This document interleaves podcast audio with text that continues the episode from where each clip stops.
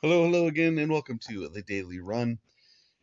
And we are in Romans chapter 13. And last time we were talking about this section, uh, we read the first five verses in particular, about submitting to the governing authorities. It says, Let every soul be subject to the governing authorities, for there is no authority except from God, and the authorities that exist are appointed by God. And so this is one of those verses, again, one of those sections of Scripture that is controversial and and sometimes um, it becomes one of those things that can divide Christians. We saw this in the past uh, year or so. If you are listening to this the same year I'm recording this in 2021, 2020, with the uh, churches being shut down because of the COVID situation, there were those people saying we need to um, honor the governing authorities and be subject to them, and there were others that were saying no, we do not because uh, this meets an exclusionary clause that um, we do not. Um, there's the, when it comes to uh, keeping God's commands, we don't um, we don't keep a lesser command in order to, uh, or we don't break a greater command in order to keep a lesser command.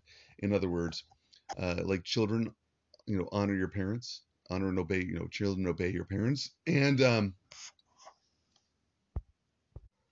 And you might say, children obey your parents. Great. Well, if your parents tell you to go kill somebody, well, now you have a problem because that would be murder, and you're not supposed to shed innocent blood, right? That's a, another commandment. So I'm not going to disobey God, right? In in committing murder in order to obey my parents, who are, you know, by you know, the, keeping that commandment to obey my parents if my parents' command is to disobey God, God's command is greater. And so the same thing happens when we start talking about um, every soul being subject to the governing authorities. If the government authorities are telling you to do something that causes you to disobey God, well, that's a problem. And, and again, we can see that practiced in the scripture. We can see that practiced by Paul. We can see that practiced by um, Peter and John early in the book of Acts you know, where the the governing authorities, in their case, it was the religious governing authorities, telling them, you know, do not, you know, preach the name of Jesus anymore, and they say, well, you know, should we listen to God rather than men? Hmm, no, we're going to listen to God. So, a lot of times when we read this section, people start looking for loopholes, and one of the loopholes they start looking for is, uh, and I think it's a legitimate loophole, is saying is this thing that the government's calling me to do uh, go against what God is calling me to do? And I think that's a legitimate question.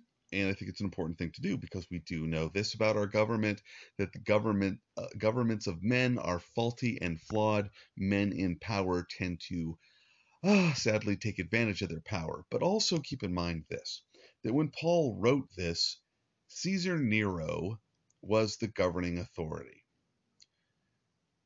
Caesar Nero was one of the most rotten humans in human history, and yet Paul is making a point here about the governing authorities.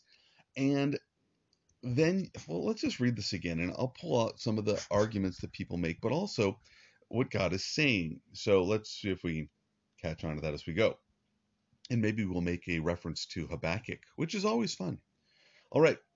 He says, Let every soul be subject to the governing authorities, for there is no authority except from God Okay. And the authorities that exist are appointed by God. So what he's saying is be su- be subject to the governing authority because God has pl- put them into place. Right? So the authorities exist because God has appointed them. Now here's the thing also understand that just because God appoints somebody or places somebody in a position of government authority, it does not mean that everything they do, every law they make, and every command they make is directly from the mouth of God because we do know that God sometimes uses governments as instruments of judgment upon people. And that is when we get to the book of Habakkuk. And in the book of Habakkuk, back in the Old Testament, Habakkuk is um, a prophet, and he's looking around the southern part of the kingdom, the nation of Judah. The northern part had been conquered already by the Assyrians. and he's looking around at the wickedness that he sees in his own nation. And he says, God, why don't you do something about this? Look at all this wickedness. How can you how can you look upon this and not do something? He says, violence, you know, violence, God, why don't you do something? And God says a very strange thing to him. He says, Lift your eyes and look to the east. Behold, the Chaldean horde.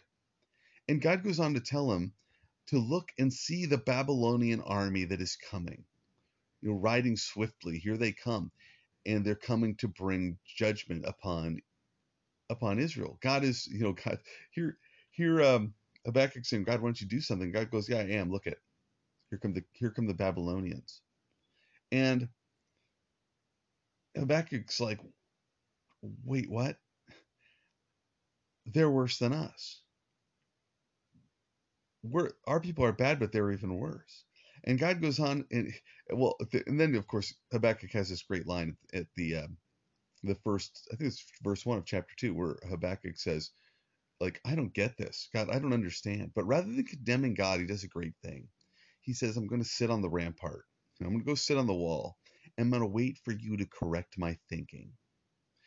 And this is our this should be our attitude when we come to things when it comes to God, God's word, when we don't understand them, rather than getting to that spot where we start condemning God, which is a common thing that people do. Instead, saying, God, I don't understand. So I'm going to sit here. I'm going to wait for you to correct my thinking. It's a great thing when you get to that spot where you say, you know what, I understand that the problem is not God's word. The problem is my understanding of God's word. And so God talks about how he's raised up the Chaldeans to be his instrument of judgment upon Israel. But the Chaldeans will go too far and they will ascribe this victory to their own power and to their own gods. And God will end up bringing judgment upon them as well. And so we kind of see how it plays out there in the situation that they're in, the way that God ordains or places into um, position these governing authorities. And so, again, understanding that the governing authority doesn't mean that everything that is done, God desires them to do, right? So we talk about, like, well, what about Hitler, right? Because that's our go to loophole. Well, what about Hitler? Well, that's an excellent question. And here's not, here's part of it, right? The Jewish people needed to be brought back to Israel. In all of human history, there has been very few times, maybe only one time, where there was international sympathy for the nation of Israel following the Holocaust. Following the Holocaust, you have the nations of the world having sympathy for the Jews and going so far as to giving them back their homeland.